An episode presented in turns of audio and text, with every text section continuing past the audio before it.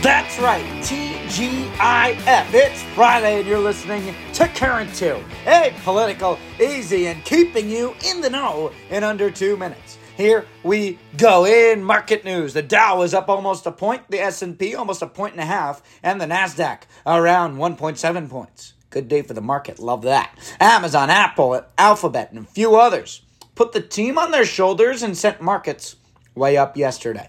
In national news, ever have to take a video of your room before taking a test for school in this COVID pandemic world? Well, one student who did decided to sue the school based on his Fourth Amendment rights. No unreasonable searches, and won. It's great news.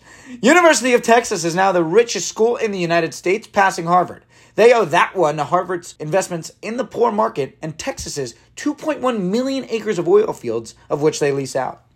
In global news, Ukraine's nuclear power plant, the largest in Europe, was temporarily forced offline due to fire damage. Your sports, one reaction of the day. Number 2 overall pick Chet Holmgren is out for the season with a foot injury. This might be good for him anyways to develop a bit more, as the Thunder are not expected to be in the playoff hunt this season. For trivia of the day, yesterday's answer, Jackson Hole is located in Wyoming and boasts some of the best fly fishing in the U.S.